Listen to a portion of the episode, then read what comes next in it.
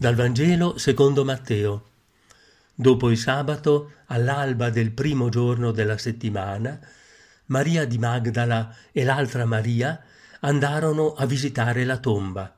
Ed ecco vi fu un gran terremoto. Un angelo del Signore infatti, sceso dal cielo, si avvicinò, rotolò la pietra e si pose a sedere su di essa.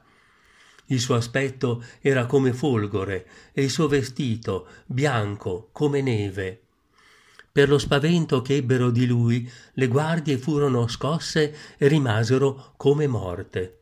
L'angelo disse alle donne, voi non abbiate paura. So che cercate Gesù il crocifisso, non è qui. È risorto infatti come aveva detto.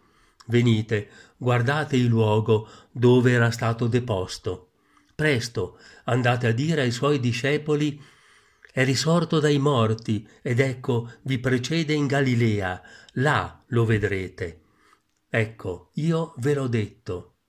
Abbandonato in fretta il sepolcro, con timore e gioia grande, le donne corsero a dare l'annuncio ai suoi discepoli. Ed ecco Gesù venne loro incontro e disse Salute a voi ed esse si avvicinarono, gli abbracciarono i piedi e lo adorarono. Allora Gesù disse loro, Non temete, andate ad annunciare ai miei fratelli che vadano in Galilea, là mi vedranno. Parola del Signore.